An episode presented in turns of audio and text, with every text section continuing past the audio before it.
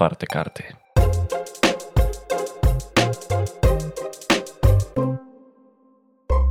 Dzień dobry. Dzień dobry, Ja nazywam się Józef Poznar a ja nazywam się Jędrzej Jaskar. i słuchacie podcastu Otwarte Karty. A skąd taka nazwa, Józef? No ta nazwa, no to oczywiście od tego, że gra się w otwarte karty. Ale nie tylko. Otwarte karty też symbolizują em, szum informacyjny i te wszystkie bańki, w których się zamykamy A, bo to e, karty w przeglądarce. w przeglądarce internetowej. Tak, to jest takie dwuznaczne. Będziemy specjalnie dla Was e, filtrować ten szum informacyjny, zwłaszcza przez sito polskiej polityki. E, I specjalnie dla Was będziemy raportować e, najważniejsze wydarzenia z danego tygodnia związane właśnie z tym, co się dzieje innymi na Wiejskiej oraz e, w Kancelarii Prezydenta oraz w innych ośrodkach władzy w Polsce. E, I będziemy także tłumaczyć, dlaczego te rzeczy są ważne. Dlaczego powinniśmy dbać o pewne konkretne zagadnienia związane z tym, co się dzieje w naszym kraju? Dlaczego powinniśmy się interesować polityką? Bo nawet gdy się nią nie interesujemy, to polityka interesuje się nami. Ten tydzień obfitował w naprawdę wiele dość ciekawych wydarzeń, jeżeli chodzi o sferę polskiej polityki. Na początek może się przyjrzymy temu, co się dzieje w obozie władzy, bo to jednak jest najważniejsze, jeżeli chodzi o em, nasze życie codzienne, bo to właśnie y, obóz Zjednoczonej Prawicy ma największy wpływ na to, co się dzieje w kraju. Zjednoczona Prawica, czyli trzy teoretycznie odrębne od siebie byty, Prawo i Sprawiedliwość we władzy Jarosława Kaczyńskiego, Solidarna Polska we władzy Zbigniewa Ziobry oraz Porozumienie Jarosława Gowina we władzy Jarosława Gowina. I te trzy partie tworzą e, koalicję rządzącą, mają podpisaną umowę koalicyjną, która teraz jest e, renegocjowana, można by rzec.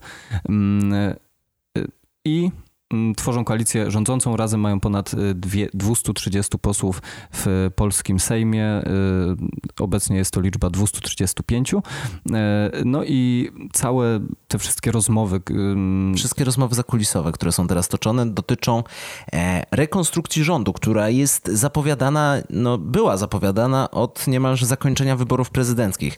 Na czas wyborów prezydenckich e, cały ten obóz Zjednoczonej Prawicy pracował na wspólne konto Andrzeja Dudy, ponieważ no jest rzeczą oczywistą, że własny prezydent, prezydent pochodzący z naszego ugrupowania, no to jest dobry prezydent, bo będzie głosował za naszymi ustawami. Natomiast teraz, gdy prezydent już został zaklepany, a do następnych wyborów 3 lata, no to teraz zaczynają się te zakulisowe walki, które mogą nam przywodzić na myśl grę o tron, chociaż jest no, mniej krwawo i też jest mniej zwrotów akcji. Niemniej e, no, różne sztylety w plecy także są wbijane i naczelny sztylet już został zapowiedziany dawno temu. Jarosław Kaczyński, który zapowiedział, że zostanie zmniejszona liczba resortów w rządzie z 20 do 12, czyli prawie o połowę, czyli po 8 ministrów straci pracę. Co najmniej. Ale czy to jest Józef taki sztylet wbity w plecy mm, koalicjantów? Wydaje mi się, że tak, ponieważ e, siłą rzeczy e, ktoś musi na tym stracić, skoro już stwierdziliśmy, że ośmiu ministrów zostanie. e, Około 8, bo około. ta liczba około 12 y, ministerstw cały czas się przewija. Obecnie wedle tej umowy koalicyjnej, którą Zjednoczona Prawica ma podpisana, każdy z koalicjantów, dużego koalicjanta, jakim jest Prawo i Sprawiedliwość, ma zagwarantowanych dwóch ministrów. No i też coś, co, o czym media spekulują od, od niemalże samego początku, no to jak ktoś ma polecieć pod, pod nóż, no to oczywiście ci słabsi, więc e, liczba ministrów stojących na czele resortów, jeśli chodzi o Zjednoczoną Prawicę mniejszych koalicjantów, no to ma być zmniejszona z dwóch do jednego. E, na co oczywiście e, te ugrupowania nie chcą wyrazić tak łatwo zgody. Może będą w jakiś sposób ułaskawieni, bo mm, oczywiście liczba ministrów tych głównych zostanie zmniejszona, ale nikt nie mówi, że nie można dołożyć po, po trzech wiceministrów. Wiceministrów, no właśnie, zawsze tam przecież można e, tych e, wiceministrów zamiast dwóch na przykład zrobić pięciu, no i już można pięć resortów e, połączyć e, w jeden.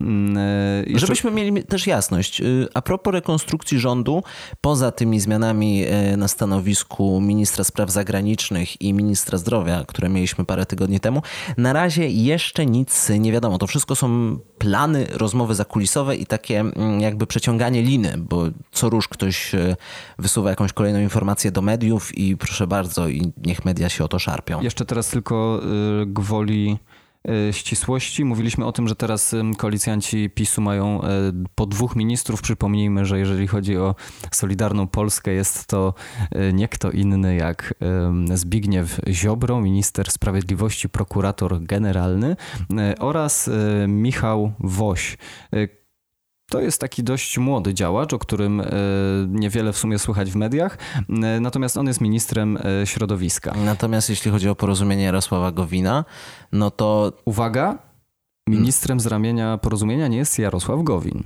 No był przez chwilę, ale niestety... No nie taką chwilę, dość długo był. No był bardzo długo. Niestety w walce o majowe wybory, która toczyła się jakiś czas temu, no to była pamiętna sytuacja, kiedy niemalże wszyscy mm, poza Prawem i Sprawiedliwością, a konkretniej ponoć Jarosławem Kaczyńskim, nie chcieli wyborów w maju. Wtedy Jarosław Gowin zachował się jak karrejtan i powiedział, że on nie wyda na to zgody. No i przez to został, no nie został usunięty, on zrezygnował tak zrezygnował sam z siebie. z funkcji wicepremiera i ministra ministra nauki i szkolnictwa wyższego i zastąpił go na tym, na tym stanowisku Wojciech Murdzek. Natomiast y, na stanowisku wicepremiera zastąpiła go Jadwiga Emilewicz, minister rozwoju także z jego ugrupowania. Tak, ona była tym y, ministrem już wcześniej. Jeszcze przypomnijmy, y, zarządów Beaty Szydło między innymi z rekomendacji Jarosława Gowina ministrem cyfryzacji była Anna Streżyńska. Ona była bezpartyjna, ale z rekomendacji Jarosława Gowina. E, oczywiście nie wyobrażam sobie sytuacji, w której Zbigniew Ziobro przestałby być ministrem sprawiedliwości, więc wydaje się dość logiczne, że to Michał Woś pójdzie pod e, parlamentarny nóż. Tak prawdopodobnie się stanie. Nie będzie już y, ministrem, nie będzie już ministrem środowiska. Y, prawdopodobnie też nie będzie już czego być ministrem, bo Ministerstwo Środowiska jest dość małym resortem. Prawdopodobnie zostanie wcielony w jakiś większy organizm. Prawdopodobnie zostanie połączone z Ministerstwem Klimatu, które zresztą też powstało właśnie z podzielenia ministra, Ministerstwa Środowiska na dwa mniejsze. Tam jeszcze dołożono zadania jeszcze tam jakiegoś innego ministerstwa. To bardzo dużo różnych tych ministerstw e, tak czy siak, tworzono. Tak czy siak nie będzie już prawdopodobnie Ministerstwa Środowiska, e, stanie się częścią większego organizmu, e, także no, Michał Woj zdecydowanie nie będzie już miał co robić, ale może znajdzie właśnie zatrudnienie jako wiceminister w jakimś większym resorcie. Natomiast Jadwiga Emilewicz Dużo głosów pojawia się na, na, jej temat. Głównie chodzi o to, że ona nie jest y, już przyjaciółką Jarosława Gowina, ponieważ w tym sporze, który... On, Józef, ona wszędzie deklaruje y, lojalność y, swojemu szefowi. No dobra, ale... Cały zosta... czas przypomina, że y, przypominam, że w nazwie partii jest porozumienie Jarosława Gowina. To się przewija dość często w A w nazwie PiSu jest Prawo i Sprawiedliwość, jak wiemy, a Platforma jest obywatelska, więc no te... nazwy nie, y, chyba dość rzadko mają coś wspólnego z partią i z rzeczywistością. Niemniej, można było zaobserwować w wypowiedziach Jadwigi Emilewicz y, troszkę większą spolegliwość, a raczej yy, patrzenie przychylnym okiem na działalność Mateusza Morawieckiego, szefa rządu. Yy, no, Jarosław Gowin mógłby się poczuć tym trochę zdradzony, ponieważ ona dość łatwo przeszła na to stanowisko wicepremiera i nie walczyła tak jak Gowin, więc yy, wyobrażam sobie bardzo łatwo sytuację, w której gdyby faktycznie miało zostać po jednym ministrze, no to Jadwiga Emilewicz out, może jakiś sektor prywatny, bo wątpię, żeby chciała zostać po prostu wiceministrem, skoro to byłaby ogromna degradacja z znaczy, rangi tak, wicepremiera. Ja A na jej miejsce jako wicepremier Jarosław Gowin.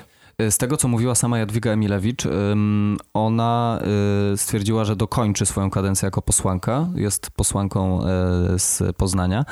E, powiedziała też, że nigdy się nie przywiązywała do tek ministerialnych, bo to są te teki najbardziej gorące, to są te posady, które bardzo często zmieniają ludzi, którzy je zajmują, więc ona się nie przywiązywała do bycia ministrem czy wicem, czy może nawet nie liczy na tekę wiceministra, chociaż prawdopodobnie y, zostanie jej jakieś wiceministerstwo, y, jakaś posada wiceministra zaproponowana.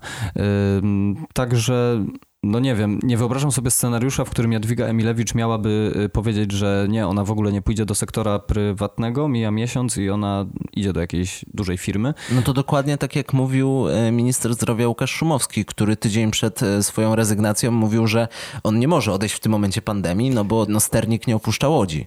Ale czymś innym jest nie wydawanie się wcześniej, że planuje się złożyć dymisję, no bo jednak y, taka informacja jest y, dość istotna i no tutaj się nie dziwię, że PiS starał się trzymać nad nią pieczę i wypuścić ją w odpowiednim czasie, a czymś innym jest deklaracja, że nie, nie odchodzę z, po, y, z polityki, będę posłanką i po miesiącu złożyć mandat. Na tym się bardzo mocno przejechał e, Robert Biedroń, deklarując, że złoży mandat do Parlamentu Europejskiego i wydaje mi się, że Jadwiga Milewicz jest mm, zbyt bystra, żeby popełnić podobny błąd. No ale zobaczymy. Znaczy mm. oczywiście, jeżeli, y, chyba, że nie planuje już w ogóle do polityki wracać.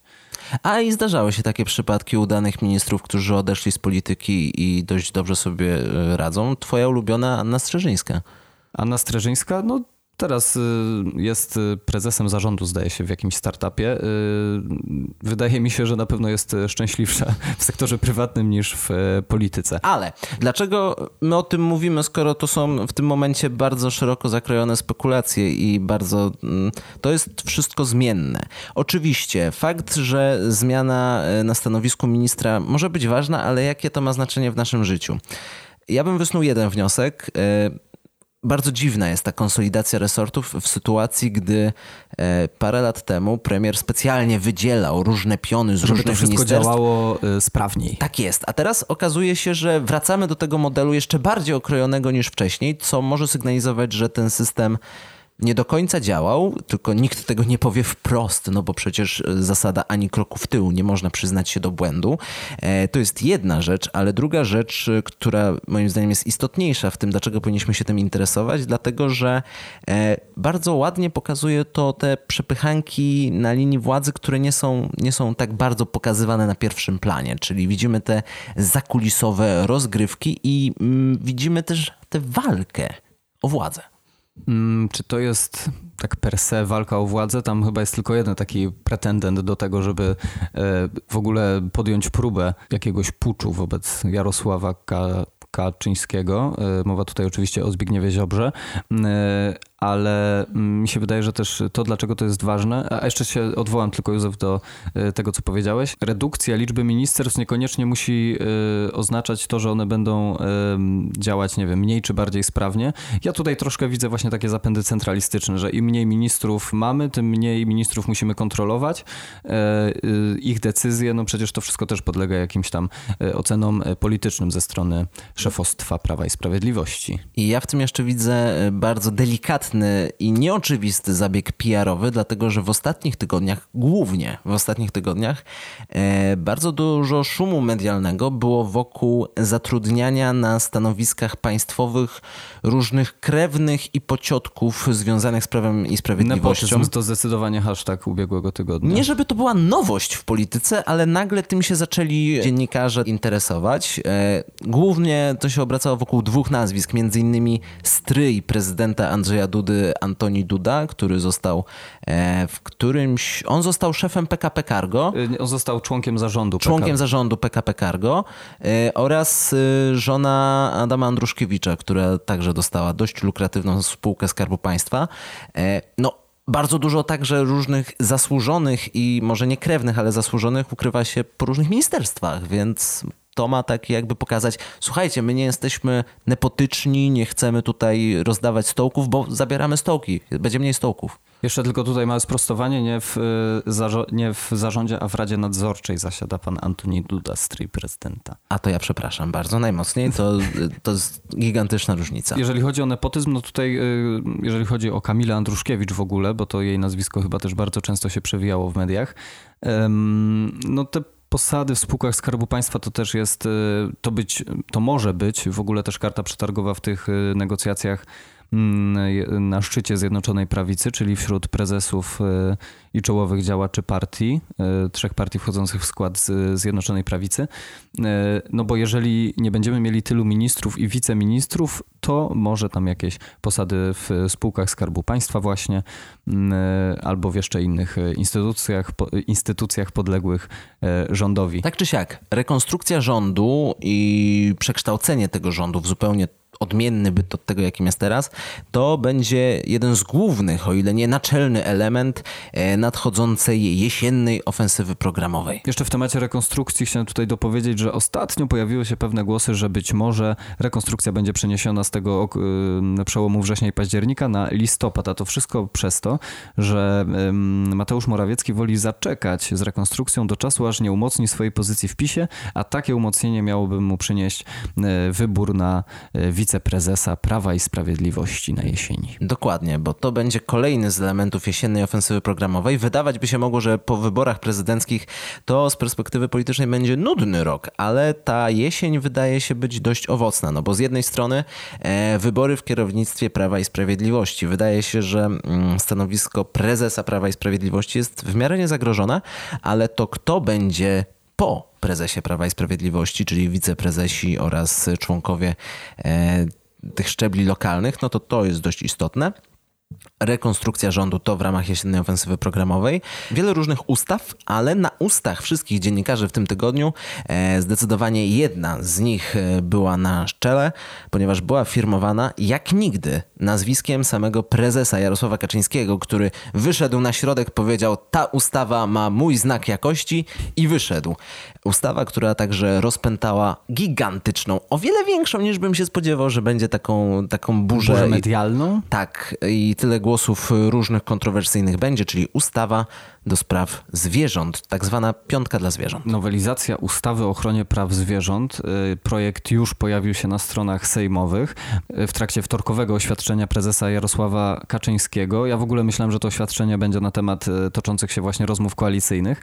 No a się okazało, że mm, prezes coś tam wspomniał o, mm, o rekonstrukcji rządu i o rozmowach kuluarowych oczywiście. No i za chwilę poprosił na scenę bardzo młodego działacza Prawa i Sprawiedliwości, szefa pisowskiej młodzieżówki Michała Moskala, który przedstawił projekt Piątka dla zwierząt. I ten projekt wzbudził e, przede wszystkim, wydaje mi się, dyskusję w mediach społecznościowych e, i też na różnych facebookowych grupach, bo jeżeli chodzi o prawa zwierząt, to jednak nadal mamy w Polsce wiele osób, e, które uważają, że zwierzęta to nie zasługują na żadne humanitarne warunki ani życia, ani śmierci. No dość powiedzieć, że przecież Krzysztof Bosak, reprezentant Konfederacji, skomentował reportaż Onetu słowami nie wiem, gdzie tam doszło do złamania prawa, czy coś takiego powiedział. Wiele dziwnych sojuszy zostało ujawnionych dzięki tej ustawie, ponieważ nagle e, przedstawiciele Polskiego Stronnictwa Ludowego i Konfederacji zaczęli mówić wspólnym głosem, który jest y, przeciwko prawom zwierząt. Natomiast Lewica, Prawo i Sprawiedliwość i nawet trochę e, Platforma Obywatelska, Koalicja Obywatelska, no nie mieli się do czego przyczepić, jeśli chodzi o tę ustawę.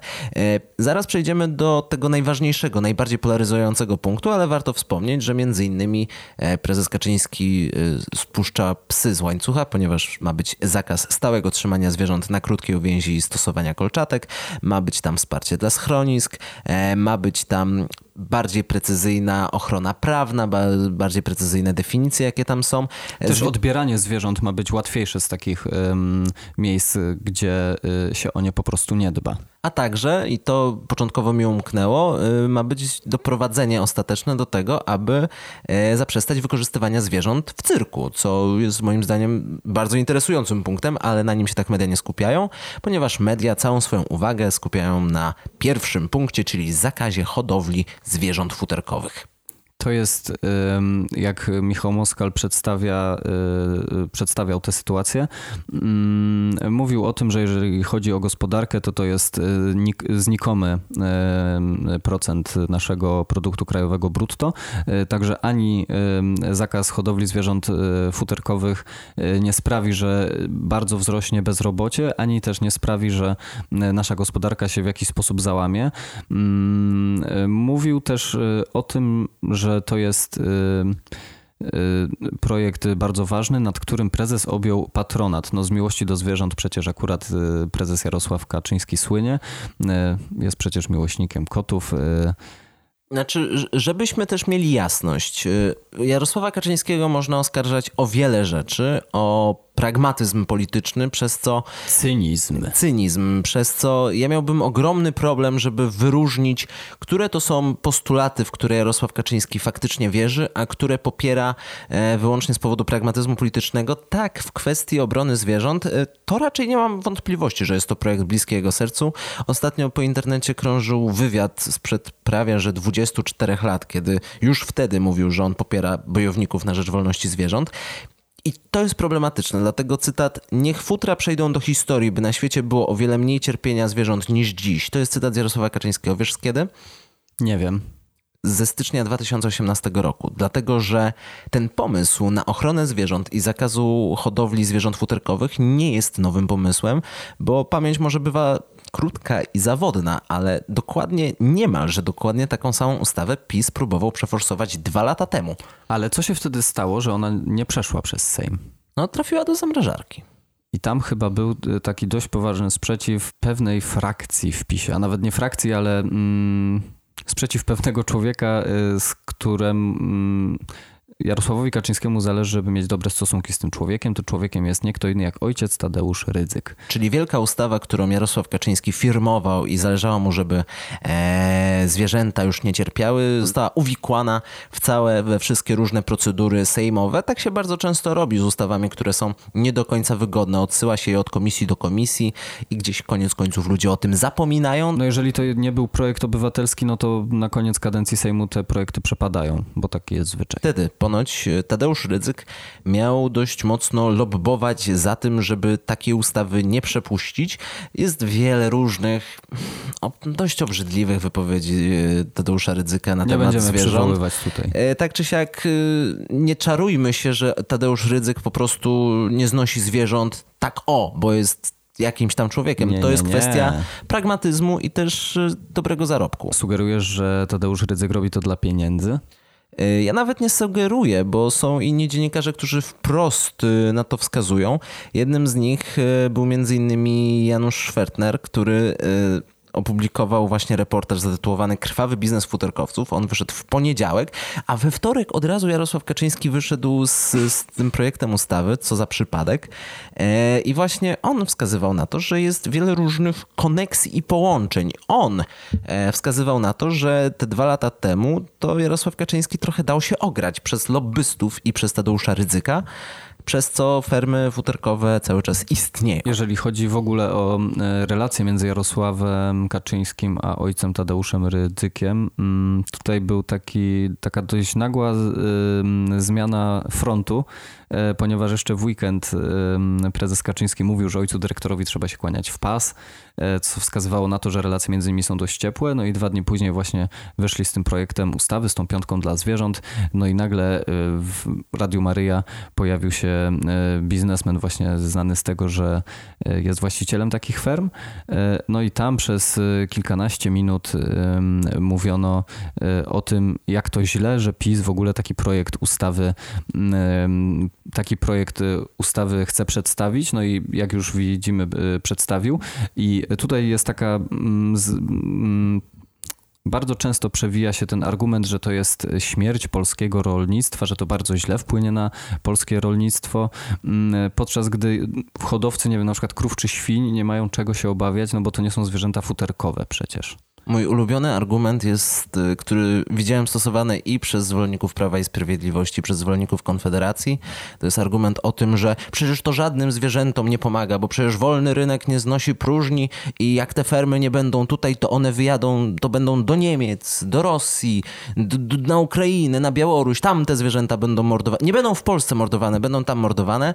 I ten argument mnie o tyle rozczula, że jakoś y, te same osoby, y, gdyby przywołać ten argument w kontekście aborcji, to nagle nabierają wody w usta. No, nie do końca wiem, czym by się to miało różnić. Wydaje mi się, że Jarosław Kaczyński mm, względem Tadeusza Rydzyka e, stosuje taki zabieg e, trochę mm, Bogu świeczkę, diabłu ogarek, że on nie może sobie pozwolić na to, żeby w mediach ktoś sugerował, że, Jaros że Tadeusz Rydzyk ograł Jarosława Kaczyńskiego, a mimo wszystko gdzieś tam razem zachowują pozytywne relacje, ale scenariusz może być też drugi, bo y, Jarosław Kaczyński nie jest twardogłowym zwolennikiem Tadeusza Rydzyka, to raczej przedstawi inni przedstawiciele Prawa i Sprawiedliwości, jak na przykład Antoni Macierewicz.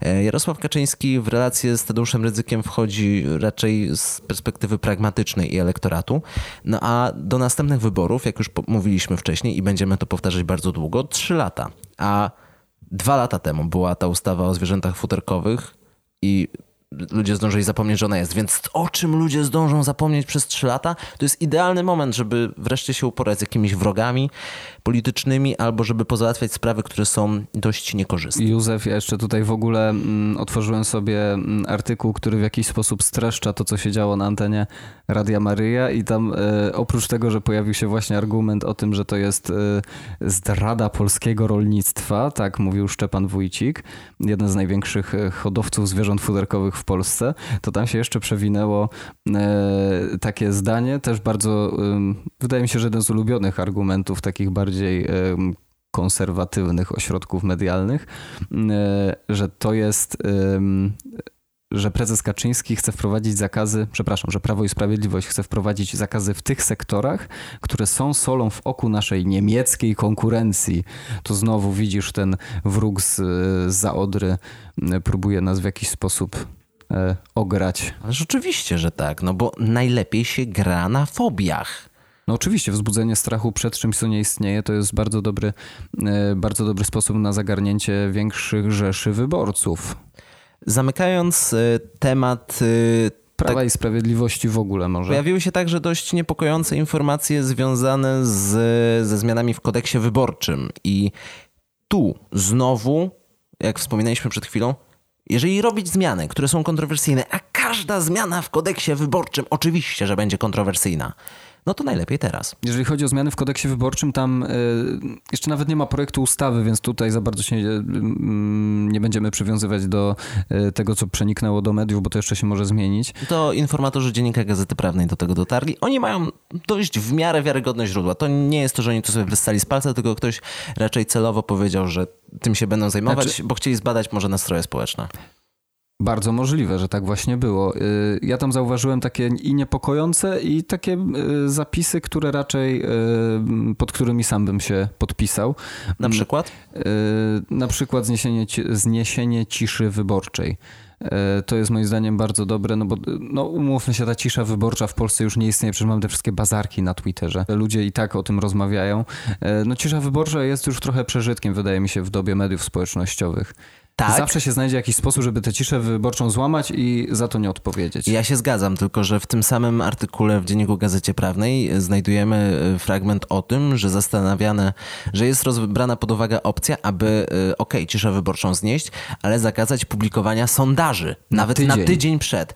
No i to już mi się nie podoba. Ok, cisza wyborcza, no to, to by oznaczało, że yy, nie mógłbyś analizować tej sytuacji, która się dzieje na bieżąco, ale za to wszyscy kandydaci mogliby ci wyskakiwać z ekranu i jeszcze... Z kapelusza. Z kapelusza. Ja muszę przyznać, oczywiście w dobie internetu i w dobie Twittera i w dobie sprawdzania tych sondaży co chwila, e, cisza wyborcza jest przeżytkiem, ale z czysto y, takiej egoistycznej perspektywy, ja uwielbiam patrzeć. Ja uwielbiam oglądać telewizję w ten jeden jak dzień, kiedy jest cisza wyborcza. Jak te słupki tam... A, jak jest Nie, cisza. jak jest cisza wyborcza, dlatego że wtedy dziennikarze naprawdę wychodzą na wyżyny swojej oryginalności. Okazuje się, że nagle wszyscy dziennikarze, wszyscy reporterzy jeżdżą do różnych zoo w różnych miastach i patrzą, jakie zwierzątka się pourodziły. Bo nie ma o czym mówić. Bo nie ma o czym mówić, bo okazuje się, że jak się zabierze politykę, to stacje, zwłaszcza informacyjne, o czym mamy mówić? ręce. Więc y, no, to jest zabawne, ale to jest z takiej perspektywy insiderskiej. Oczywiście cisza wyborcza raczej przeżytkiem już jest. Y, dużo jest także w tym... Ale jeżeli chodzi jeszcze o ten zapis dotyczący sondaży, tam jest, są są rozważane dwie opcje, e, z tego co pamiętam, czyli opcja, żeby zakazać e, sondaży w ogóle na tydzień przed wyborami, albo, albo e, Opcja numer dwa, taka bardziej bezpieczna, wydaje mi się taka, na którą byłaby w stanie przystać większość Zjednoczonej Prawicy, czyli nie wolno publikować sondaży z niecertyfikowanych ośrodków. Obrzydliwe. Z niewiarygodnych ośrodków. Absolutnie obrzydliwe. To Ale... jest... Ach! Bo to by oznaczało, że. No ale Józef, największe y, sondażownie w Polsce są niezależne. Sugeruję, że Ipsos by nie dostał takiego tak, y, certyfikatu? Tak, sugeruję, że taki to kto certyfikat. By dostał? Cebos i Social Changes pewnie. Oczywiście, że tak. Cebos na Do pewno tego by się dostał. Posunął. Otóż błąd. W sensie, jak słyszę tę gadkę, że y, tylko certyfikowane sondażownie, bo Ludzie, kur... Co to znaczy, że coś jest certyfikowane? W sensie... No, że masz pewność. Dobra, na przykład jak coś ale jest jak, Europaletą, ale... to masz pewność, że ma taki, taki Dobra, wymiar. ale jaki jest certyfikat na dobry sondaż? Czy sondaż, który jest robiony metodą door to door, to jest tylko dobry sondaż? Czy może sondaż... Jaka jest próba, że... Kto będzie wyznaczał, jaki sondaż zasługuje na certyfikat? No słucham. No nie wiem, Józef, może Jacek Sasin, on się do wszystkiego nadaje. No on i... stwierdzi, czy sondażownia jest spoko, czy nie. No i właśnie, no i to, to jest to. To, to zalatuje decentralizacją, czy też repolonizacją mediów, jakieś takie wyznaczanie lepszych i gorszych. Ja nie mam problemu z tym, że Social Changes robi beznadziejne sondaże, które nigdy się nie pokrywają z rzeczywistością. Niech oni sobie robią, bo... Niech je publikują. Bo mogę sobie obejrzeć sondaże na Ipsosie, czy na Ibrisie, czy na whatever. Mam wybór i mogę przeanalizować, która z tych sondażowni ma moim zdaniem, moim zdaniem, nie, że certyfikowanie, mają moim zdaniem lepszą metodę, mają lepszą grupę i ja mogę sobie to porównać. A nie, że ogóle... będziemy, że rząd będzie wybierał, która sondażownia jest mojsza niż twojsza. Też w ogóle ciekawostka, jeżeli chodzi o sondażownię, to istnieje w sieci taki ranking sondażowni, gdzie możecie sobie sprawdzić, e, która sondażownia jak trafnie przewidziała wynik, e, czy jak trafny był e, ich ostatni sondaż przed wyborami i jak bardzo się pokrył z faktycznym wynikiem. No ale dość już o y, sondażach. Y, jakie tam jeszcze zmiany szykuje y, Prawo i Sprawiedliwość w kodeksie? Oczywiście też chodzi o pieniądze, no bo jak nie wiadomo o co chodzi, to chodzi o pieniądze. Subwencje partyjne. Nawet nie o to chodzi, chodzi o limity kampanijne, ponieważ obecnie nie wiem, czy to jest wiedza powszechna, ale wydaje mi się, że to jest w miarę intuicyjne. Jest limit kwoty pieniędzy, którą można wydać na kampanię wyborczą. I to nawet jest to na wielu różnych płaszczyznach. Na przykład jedna osoba nie może wpłacić zbyt dużo, jeśli chodzi o jakiś komitet wyborczy, ale też konkretne komitety wyborcze mają kwoty, które muszą spełniać. No ma to oczywiście na celu zapewnienie jakiejś w miarę wyrównanej rywalizacji między dużymi graczami a małymi graczami. E, obecnie sugestie są takie, że partia rządząca chce zwiększyć te limity kampanijne co najmniej dwukrotnie e, i mm, umotywowane ma to być tym, że y, jest gigantyczna różnica w kosztach na przykład e, spotu w telewizji, a billboardu, no bo spot, który w dobrym czasie ma być emitowany wielokrotnie, no to to jest 200-300 tysięcy złotych. Natomiast billboard, który może sobie wisieć przez miesiąc, dwa, no to, to, to jest parę tysięcy. Ja tutaj, y, jeżeli chodzi akurat o te propozycje, Trochę jestem na tak, trochę jestem na nie. Z jednej strony. Yy... A zapomnieliśmy o najważniejszej w ogóle propozycji zmiana kodeksu wyborczego. Jaki? No, ma być propozycja taka, że spis wyborców ma leżeć w rękach Państwowej Ach. Komisji Wyborczej, a nie w rękach samorządów. Jest to w oczywisty sposób odpowiedź na sytuację z maja, kiedy to samorządy odmawiały wydania Poczcie Polskiej spisu wyborców, żeby nie doprowadzić do przeprowadzenia tych wyborów, no bo było to w miarę niezgodne z nie, prawem. oni ich nie wydawali, bo Poczta Polska w ogóle nie miała prawa y, prosić o takie dane. Oni oj tam, mieli prawa im, y, znaczy samorządowcy nie mieli prawa wydać Poczcie Polskiej tych danych. Natomiast y, jeżeli chodzi o te pieniądze na kampanię, y, to będzie zdecydowanie premia dla dwóch największych graczy. Ja jako zwolennik depopisyzacji polskiej polityki, zdecydowanie jestem temu przeciwny. No bo y, ja rozumiem, że y, są w Polsce ugrupowania czy kandydaci, którzy mogą mieć problem z tym, że nie mogą wydać tyle pieniędzy na kampanię, ile by chcieli, ale mi się wydaje, że to na przykład jeżeli chodzi y, o minioną kampanię prezydencką, to chyba Andrzej Duda tylko miał ten problem. Y, no bo tylko PiS dysponuje tak dużymi pieniędzmi, nie pamiętam teraz ile ten limit wynosił, kilkanaście milionów złotych zdaje się. Mm, wątpię, żeby takimi funduszami dysponował chociażby Kosiniak-Kamysz czy e, Szymon Hołownia.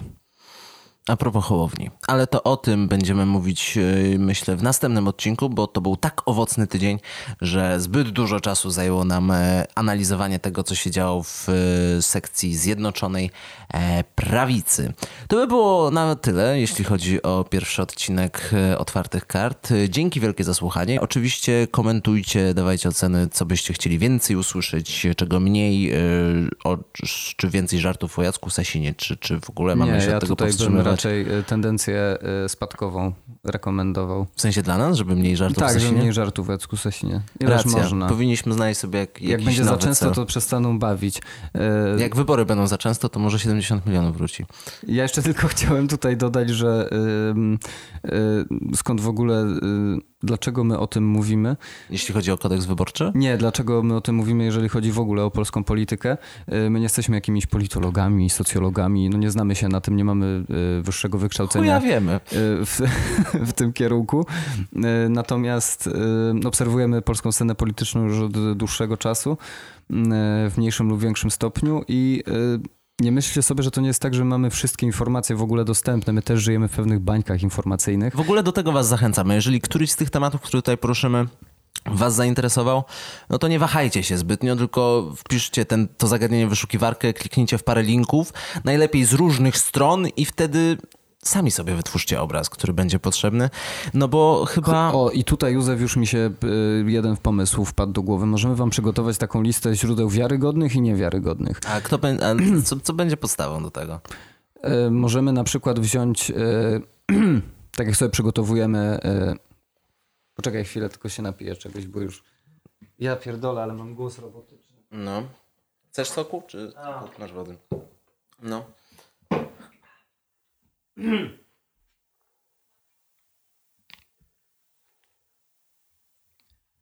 Okay.